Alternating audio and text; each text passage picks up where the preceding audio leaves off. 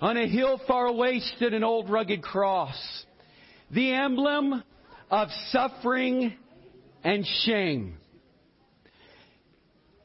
And the old hymn says, and I'll cherish the old rugged cross and my trophies I will lay down. Today I want to talk where your face is turned is where your focus goes. It's called turning towards what's really in the way. Is it the old rugged cross? I thought it'd be fitting as we move in to the Holy Week next week as we celebrate that our Savior Jesus came in, as we celebrate Palm Sunday, as they were celebrating for some that He was the Messiah. But today I'm going to take us back just a few or move us forward just a few and celebrate truly the old rugged cross. What is it? What does it mean to us? The shame, the suffering, the pain, and the agony. For many of you today, you said, wow, this cross is awkward. It's right up front. I did that for a reason. For it says in 1 Corinthians chapter 1 verse 18, here's what it reads.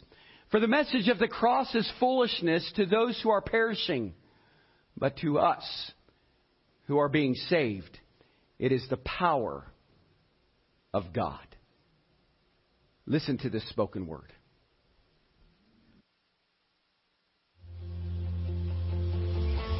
Imagine a world so dark that a group of people who identify as united are continuously divided amongst themselves, required to find a side of the nation with which to align themselves, crying out for signs and more wonders from the God of their foremothers for 400 years, all the while hearing nothing but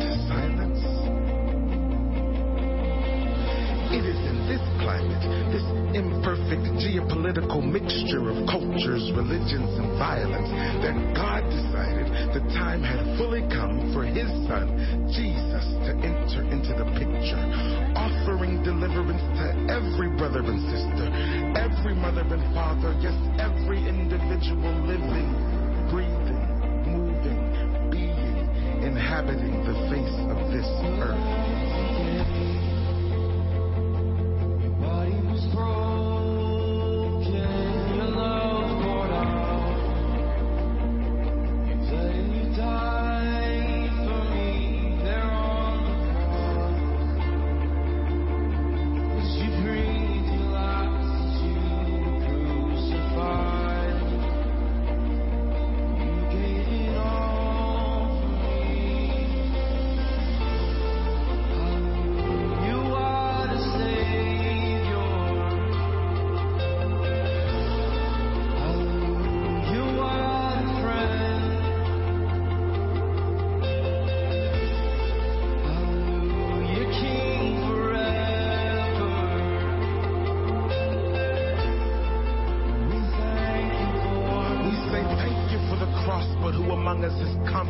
trusted in his message of salvation?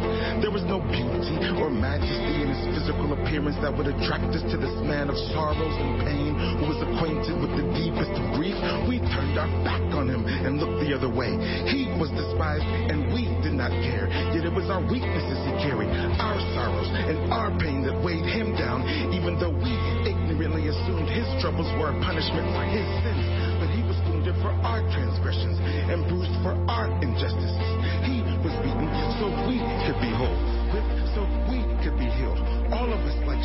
Gone astray from God's path to follow our own way. Yet the Lord lay on him the sins of us all. He was oppressed and afflicted, but never said a word as he was unjustly convicted. Led away like a lamb to the slaughter, buried like a criminal, and placed in a rich man's grave.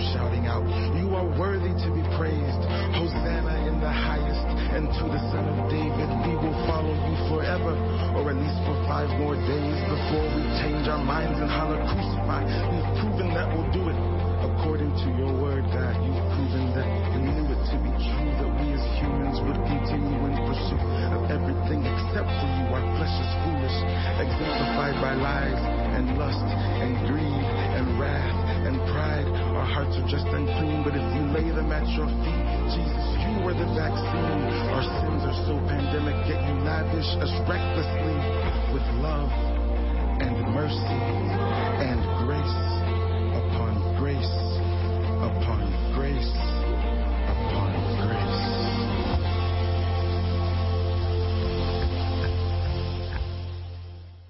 powerful, isn't it? I want to thank my media team that put that together. Not really. You know, I'm, I'm grateful that we have uh, the technology that we have that can take all that I really want to say and just sum it up in three minutes through spoken word and a song. I mean, it really does move me to think that um, that he's no longer in a rich man's tomb, but he is risen and he is alive. Today, I want to turn our focus about the grace of God and the grace of the cross. And what does it mean as we move forward and how can we embrace picking up the cross? Here's what it says in Matthew chapter 16 verses 24. It says this. Then Jesus said to, to his disciples, if anyone desire to come after me, let him deny himself and take up his cross and follow me. For whoever desires to save his life will lose it, but whoever loses his life for my sake will find it. And then it says in verse 26, it reads, For what profit is it to a man if he gains the whole world and loses his own soul? Or what will a man give in exchange for his soul? For the Son of Man will come in the glory of his Father with his angels, and then he will reward each according to his works. Let's pray. Father, thank you for this morning. Father, thank you for the cross. Thank you for the emotion that I feel every year around this time of Easter. For Father, you know those quiet moments that we have together. And how my heart aches in pain and agony for all of humanity that does not understand the significance of your death, your burial, and your resurrection. Father, I'm thankful that today that I can stand before these crosses. And for some it can be a distraction, for others it could be a focal point. But God, today I pray that as we remember the cross of Calvary, that we'll remember the suffering and the shame that you endured for the world. Father, there's someone in here today that needs this message. Maybe they're dealing with surrender in their own life or maybe wrestling within their spirit in regard to being a substitute, saying that I'll step in, I'll pick up the cross of Christ. For today, Father, I have decided to follow Jesus. No turning back. No turning back. Bless your people. Bless your church.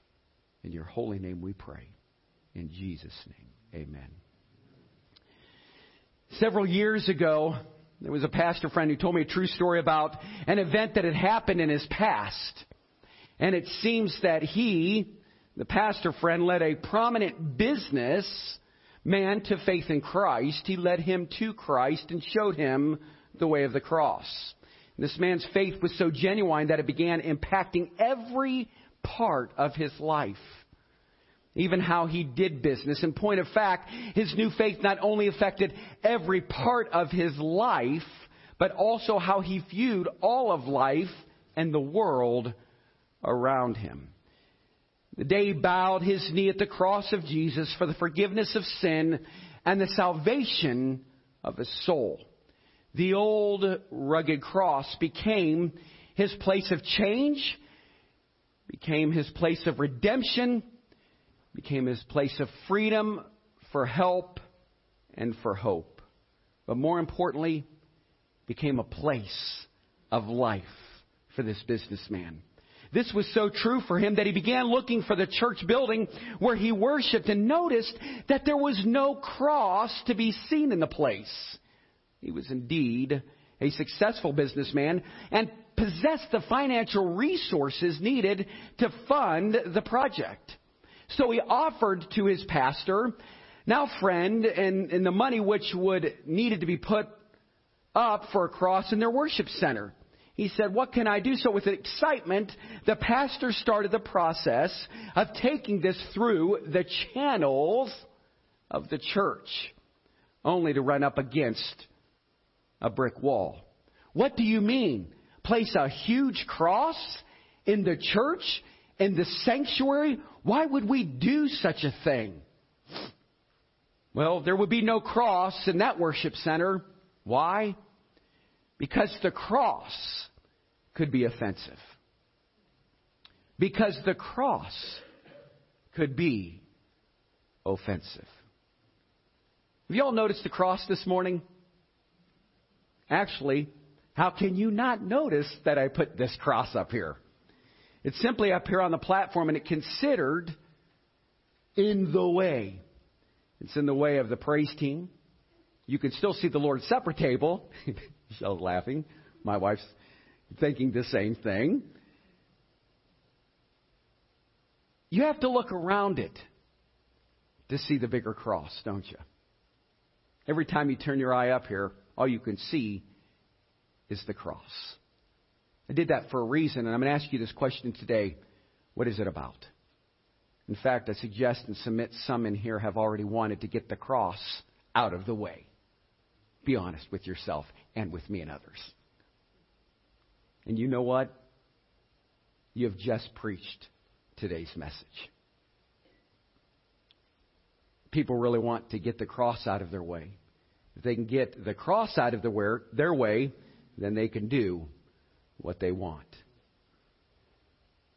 I was putting it up. I had uh, the gentleman, uh, Pastor Luke and Scotty, were putting it up here earlier, and I said, I want it right in the center.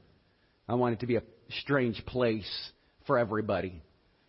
And at one point, I thought, well, I might just stick it right in the center of the whole auditorium. I've never done this, but you guys do know that I do some crazy stuff around here. And I think today, when we're looking at moving through the Via Dolorosa, moving through Golgotha, understanding the death, the burial, and resurrection of Jesus Christ, I need us to understand the power of the cross and the power of Jesus.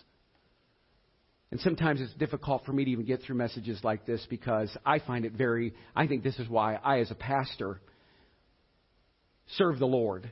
I serve Him because I love Him. Because it's the reason why I surrendered many years ago was because of the suffering of the cross. Because the suffering of my Christian life. I said to Jay, so what do you think about this? And he used the word, and I thought it was so befitting for today's message, and I patted him on the shoulder. He said, that's awkward. It is awkward. My wife says I can't see the words. So when you guys thought everybody was getting their groove on up here, it's because they really weren't. They were trying to see the words, but it went with the music. And I did that for a reason. They didn't know I was putting it up here, but I thought I would kind of give you all a visual as we move through Easter.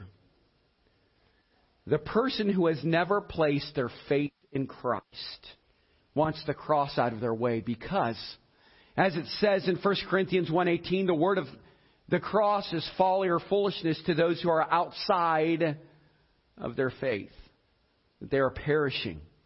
Sometimes those who profess faith in Christ want the cross out of the way because Jesus said, if anyone would come after me or follow me, he must deny himself and take up his cross and then follow me. I like what it says in Luke, and I didn't put that in my notes today, but it says that if you pick up the cross, then you become one of my disciples. By show of hands, do you want to be a disciple of Jesus today? Hallelujah. Many of us want to exemplify Christ. We want the world to know the power of Jesus. Do you realize that in Matthew, Mark, and Luke all recorded those words of Jesus? So these are important, even paramount to the Christ follower. But here's the truth this morning. For the one who follows Christ from a distance, the cross gets in the way of a lot of things. And today, I want to simply answer a few questions about the cross. Number one, what is it? What is it? We have sung about the cross and how much we cherish and love it. Admittedly, without the cross, we have no hope of what? We have no hope of heaven in eternal life. But the reality of the cross is sobering. Why? Because I'm going to go through this with you. Because I truly believe as we focus and we turn our hearts and our minds and our souls towards the cross, I believe that it is a place of shame. It's a place of shame. You see, a public crucifixion was intended to deter others from committing such an act that would require this type of punishment. You see, the Romans were masters of the crucifixion. They knew how to exact a response from all of the onlookers, from all of the people. The Bible tells us that they stripped Jesus. Over the years, artists' renditions have graciously put a loincloth on Jesus. But historical evidence indicates that it is more likely that Jesus was stripped bare and crucified naked. naked. While what? While the soldier, soldiers, it's coming out today, I promise you, gambled for their prize and for his clothes. Hanging naked caused the victim, his family, the countrymen, the other Jews, and all who looked on him a great deal of shame, a great deal of embarrassment. It says in Isaiah 53 verses 1 through 4, who has believed our report, and to whom has the arm of the Lord has been revealed. For he shall grow up before him as a tender plant, as a root out of dry ground. He has no form or comeliness, and when we see him, there is no beauty that we should desire him. I love this part of Isaiah. So the prophet is prophesying, and he says, He is despised and rejected by men, a man of sorrows and acquainted with grief, and we hid as it were our faces from him. He was despised, and we did not esteem him. Oh, surely he has borne our griefs and carried our sorrows. Yet we esteemed him stricken, smitten by God, and he was afflicted. A place of shame. You heard me say that in Matthew, that this is a place where we must pick up the cross of Christ. He said, if you want to be a follower of me, you'll pick up that same amount of shame in your life. What hinders us? Believe that it's our pride. It's our pride. We can't even tell our neighbors we know Jesus. We can't be an example. We won't even express the love of Christ or the light of Christ for fear. Now there's an expectation. Maybe I've got to put some things down in order to pick up the cross. Are you following me this morning? It says in Mark chapter 10, verse 33.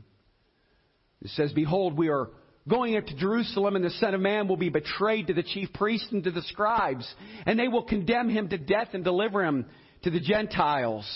Verse 34 it says, And they will mock him and scourge him and spit upon him and kill him, and the third day he will rise again. Listen, church, that at the end of your suffering, there's great victory coming. Hallelujah.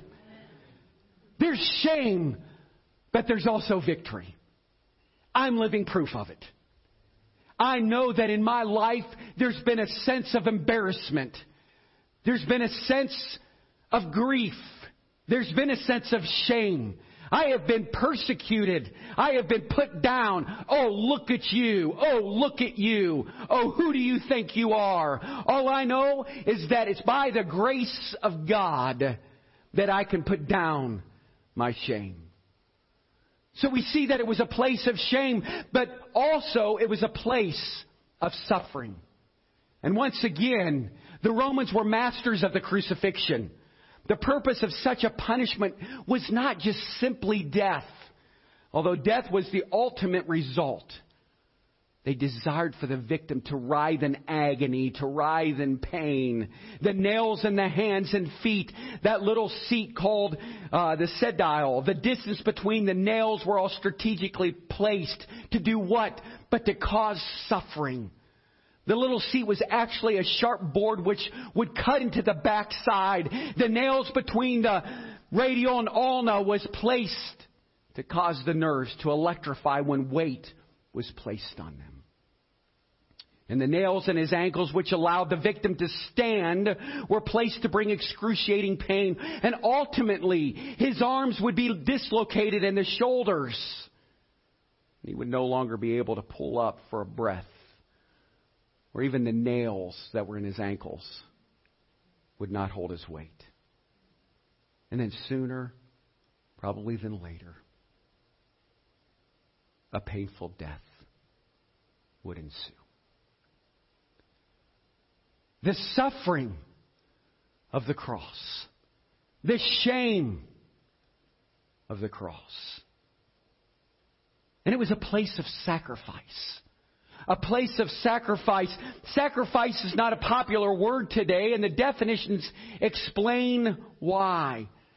It's because it says it's the act of giving up something you want to keep, especially in order to get or do something to help someone else. Or, sacrifice is an act of offering to a deity something precious especially the killing of a victim on the altar, or even the surrender or destruction of something prized or desirable for the sake of something considered, or having a higher or more pressing claim. You see, this morning, sacrifice is giving up, offering, surrendering, and these are not popular concepts. Yet Jesus died on the cross as a sacrifice. For centuries, the Jewish people had centered their lives around raising that perfect, spotless, and acceptable lamb to sacrifice during the Passover.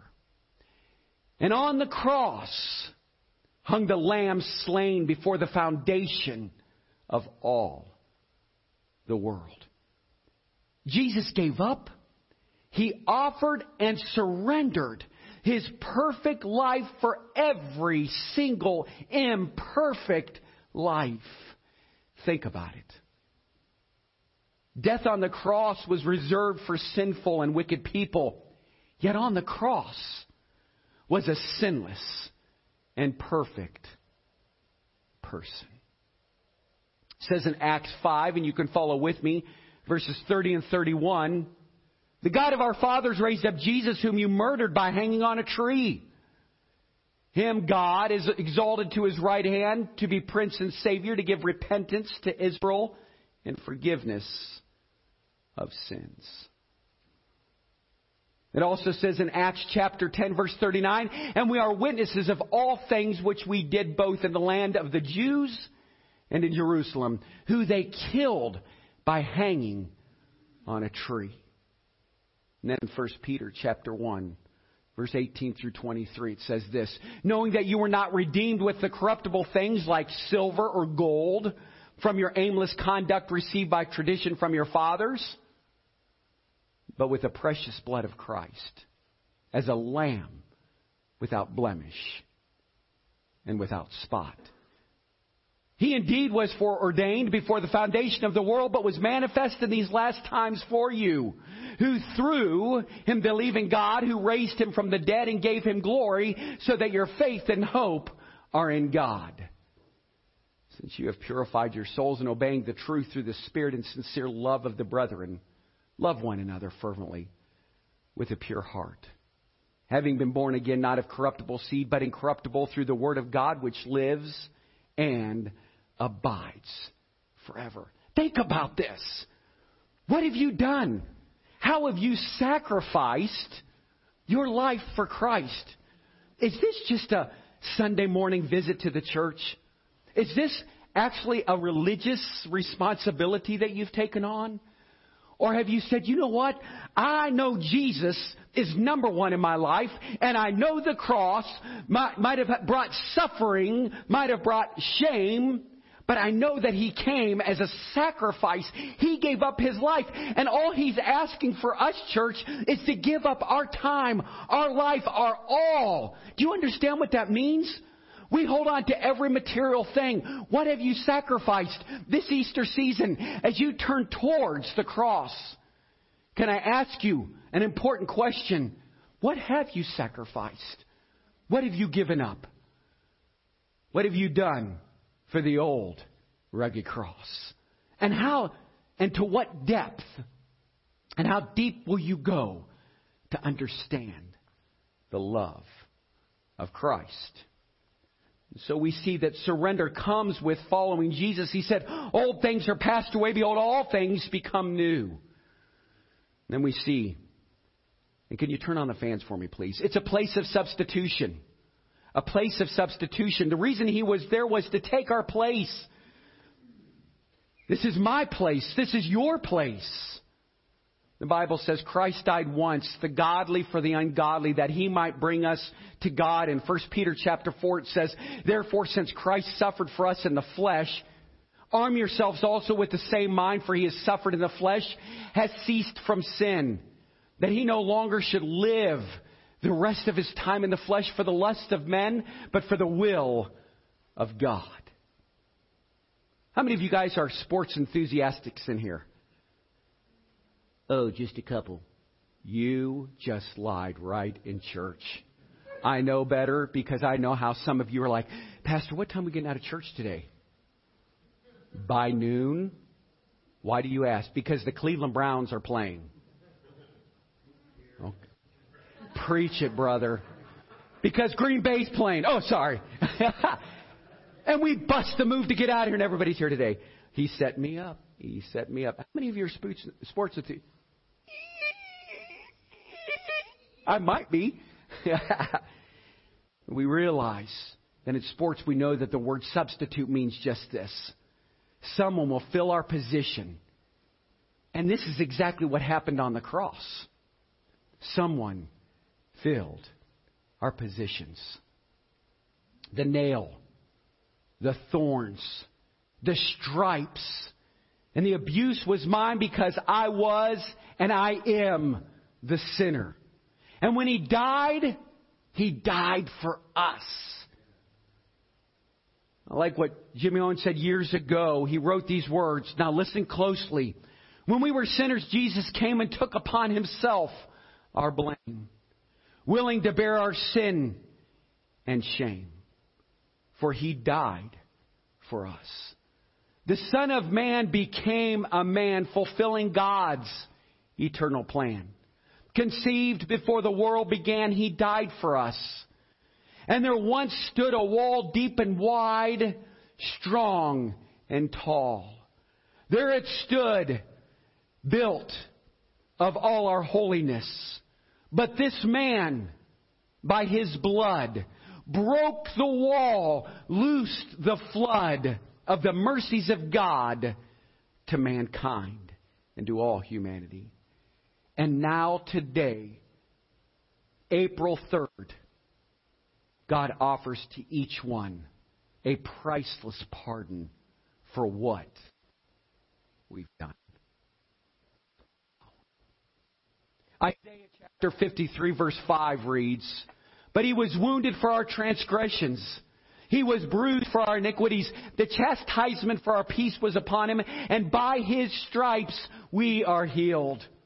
Yet it says, and we like sheep have gone astray. We have turned every one to his own way, and the Lord has laid on him the iniquity of us all.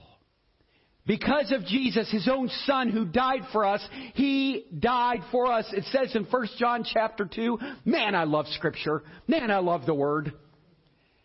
There's so much to be said about the cross. I could go on till probably 3 o'clock this afternoon. For sake of time, I won't.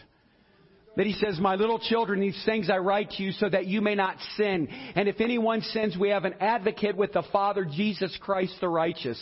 And he himself is the propitiation for our sins, and not for ours only, but for the whole wide world. The cross is the place where our Lord said, I love you this much. And he suffered your punishment. So it's a place of salvation. Better said, the cross is the place of salvation. There is no other place where a person can find salvation. It is Jesus and Jesus alone. Here's the hard truth. Cross where you and I could be saved. We must come face to face with the truth that we cannot save ourselves, that we are both helpless and hopeless on our own. In love, Jesus died for us. By love, He offers forgiveness and pardon to us. And with love, He reached to you and me saying, Come and be saved. Come to the old fashioned altar. Come to the old rugged cross. You must come to the cross. And it says in Romans 10:9 that, that thou shalt confess with thy mouth, believe Jesus, and believe in your heart that God has raised him from the dead, you will be saved. For with the heart one believes unto righteousness, and with the mouth confession is made unto salvation. For the scripture says, Whoever believes in him will not put to shame. For there is no distinction nor difference between the Jew and Greek, for the same Lord over all is rich to all who call upon him. For it says in Romans chapter 10 verse 13, how many of you believe this today? For whosoever shall call upon the name of the Lord shall be saved. Hallelujah. I'm glad I've been saved. I'm thankful for the old rugged cross. Number two, what am I doing with the cross? What am I doing with the cross? The cross stands in the path of your life. And today you see the cross. Front and center. As you look at the cross, what are you doing with it? What are you doing with it? Are you moved? It says in the scriptures that the soldiers cast lots. They gambled for his cloak. They were playing games at the cross. Sometimes we do play games. A lot of you love your phones. Sometimes in church, if I decide to, to come on down and look around, some of you are playing games on your phone. Not me, Pastor. Never. Your, your messages just reach deep. I'm just kidding. We love games. Solitaire that coloring game, Trivial Pursuit, charades, Monopoly, Family Feud, Chicken. In church are but a few that we play, right? Hmm. The better plan is to embrace the cross. And here's what Jesus said If you're going with me, if you are going with me, you must deny yourself, take up your cross, and follow me. The cross is the centerpiece of life given to Christ. And number three, where is the cross in my life? Where's the cross in your life? Do you have it centered? Too often, the cross, which is the place where new life in Christ begins, is cast aside for other things. How about a couple questions? Does the sacrifice of Jesus control who you are, what you do, and how you speak, and how you live? Does something else control you? Is the cross of Jesus and his sacrifice centered in your life and in your heart? Is he a part of your life? Have you gotten over his gift to you of his life? And see people just go on and on and they don't understand the significance of what this season brings. So I'm going to end the message with this today. What is really in your way? What is really in your way? Today you have looked on the platform and said they need to get that cross out of the way. It's a distraction. The, I, have I've come in today and I, that's all I see, man. It's, it's hiding people. I'm looking around and I can't see what's going on. I wonder if that is not exactly what we speak in our lives every day. Get it out of the way. It's a distraction. You're trying to live life like you want it to be. Quite likely the cross stands in your way. And I'm going to conclude. The cross stands in the way of your life. The cross stands in the way of life. A culture, anyone that is running away from God. If you run from God, chances are you will run headlong into the cross because the cross is God's road sign to turn away from disaster. What really stands in the way today is our cultural belief. The culture has lied to us and told us that whatever we like, want, and even wish for is ours. If we'll just stay the course. You want happiness? Well, guess what? You deserve it, and you can have it. But you really don't need Jesus or the cross. How absurd that you would need a cross in your life. Why the cross? Why Jesus? Do you remember this morning how I began the message? I told about a church who refused to put a cross in the worship center. They didn't want the cross in a place of prayer, in the place of praise, in the place of worship. And it is worth noting this morning that many years later, that worship center was destroyed. So it is also with a life that is without a cross. Be careful. Jesus died for you. And Jesus loves you. And Jesus calls you to follow him and live for him. Now, here's where it gets personal. What is standing in your way? What's standing in your way? Matthew chapter 16, verse 24 says this.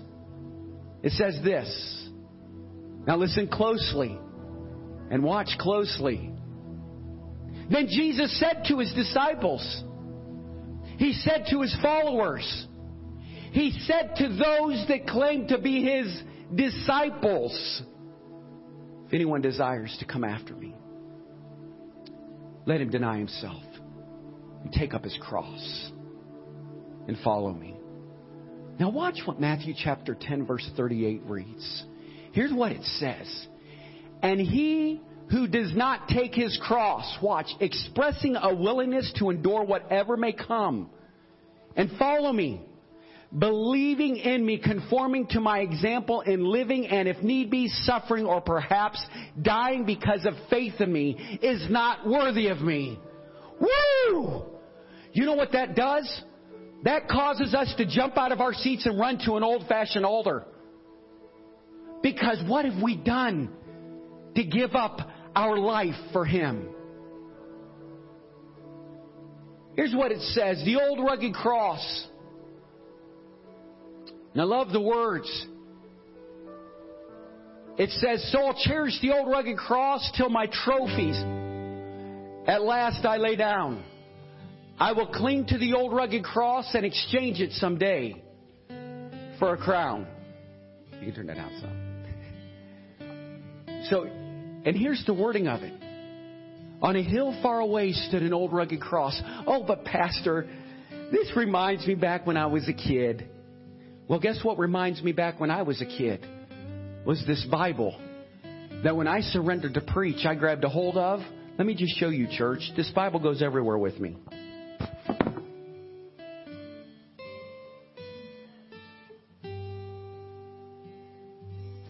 And I say this with all humility that if we cherish the cross like we cherish the Word, like we cherish our life in Christ, by the end of our life, we should be old and tattered. And just like the hymn says, And I love that old cross where the dearest and best for a world of lost sinners was slain. So to the old rugged cross I will ever be true. Its shame and reproach gladly bear. Then he'll call me someday to my home far away where his glory forever I'll share. And so church, do you claim it today that you'll cherish the old rugged cross? And that you'll lay down all those trophies, all the things that you've worked so hard for to make you proud in yourself. And then you'll cling to that old rugged cross and exchange it someday for a crown. It says, I will cling to that old rugged cross and exchange it someday for a crown. Church, pick up the cross of Christ. Embrace the cross of Christ. Understand its shame. Understand the sacrifice. Understand the surrender that comes with it. Here at New Hope, we believe that salvation is such an intricate part of our life. Says, Verily, verily, I say to thee, except a man be born again, he cannot enter into the kingdom of heaven. Have you ever said, Jesus, I know that I'm a sinner. I believe that you died on that cross, and today I come to you. I believe in you. Come into my heart and in my life. I confess you as Lord and Savior. Maybe for some of you, you've ran away, and for some of you, it might be that you've said, I'm just sick of church. I'm sick of the churchy people. I'm sick of religion. I'm sick of the chaos that has brought this pain in my life. Well, lay it at the foot of the cross. Lay it down at the old fashioned cross. There's forgiveness and there's grace for each person. I'm going to ask you a question. Have you been baptized? Is there someone maybe in your life, in your family, that needs to be baptized? If you need baptized this coming Easter, and you know what that means? It means that it's a symbolic, outward profession of an inward confession. We're buried in the likeness of his death, and we're talking water baptism. We're buried in the likeness of his death, raised in the likeness of his resurrection. It's symbolic to be raised in life. In this Easter, we're going to. If you need to be baptized, is there stand to your feet this morning? Let us just celebrate with you. Is there anybody in here that needs to be baptized? This, Hallelujah! Praise the Lord! Hallelujah! Praise the Lord! So this Easter we'll we'll have a baptism service, and we'll all celebrate in your new life in Christ. You may be seated. So, church, let's rise to our feet. And I want you to come just as you are. And if the Holy Spirit has been moving and stirring within your spirit, I want you to come. I want you to come just as you are. In this song, talks about broken vessels. How many of you believe you've been a little bit cracked and broken in your life? I know I have been. Well, welcome to my family, because you're talking about a crackpot up here. That's me. We all need to come to the old rugged cross where I can lay my pride down, my trophies down at his feet. Let's pray. Father, we love you and we thank you today for your message. Thank you for the cross of Calvary. Thank you that we remember the suffering. And as we embark upon next week for Palm Sunday, we look into Holy Week, and as the ladies meet on that Thursday evening to pray and have a time of reflection and focus, Father, I pray for anointing that night as they pray through the Easter season from Good Friday service to the celebration on the grounds of the outreach of children from all over. Father, last year I believe there was over 300. Father, I pray that we ask that they'll see the love of Christ and the gospel of Jesus. God, for some that are in this room, we ask you, Lord, that they'll lay down their trophies, lay down their pride, and exchange it for a crown. Thank you for the cross. Help us to pick it up and allow it to not be a distraction in our life, but allow it as the weight of the world. Allow it to become a trophy, a banner as we celebrate following you. It says, even though the cross is before me, the world is behind me, I'll never turn back. I'll never look back. For today, we've decided to follow you, Jesus. In your name we pray. Amen.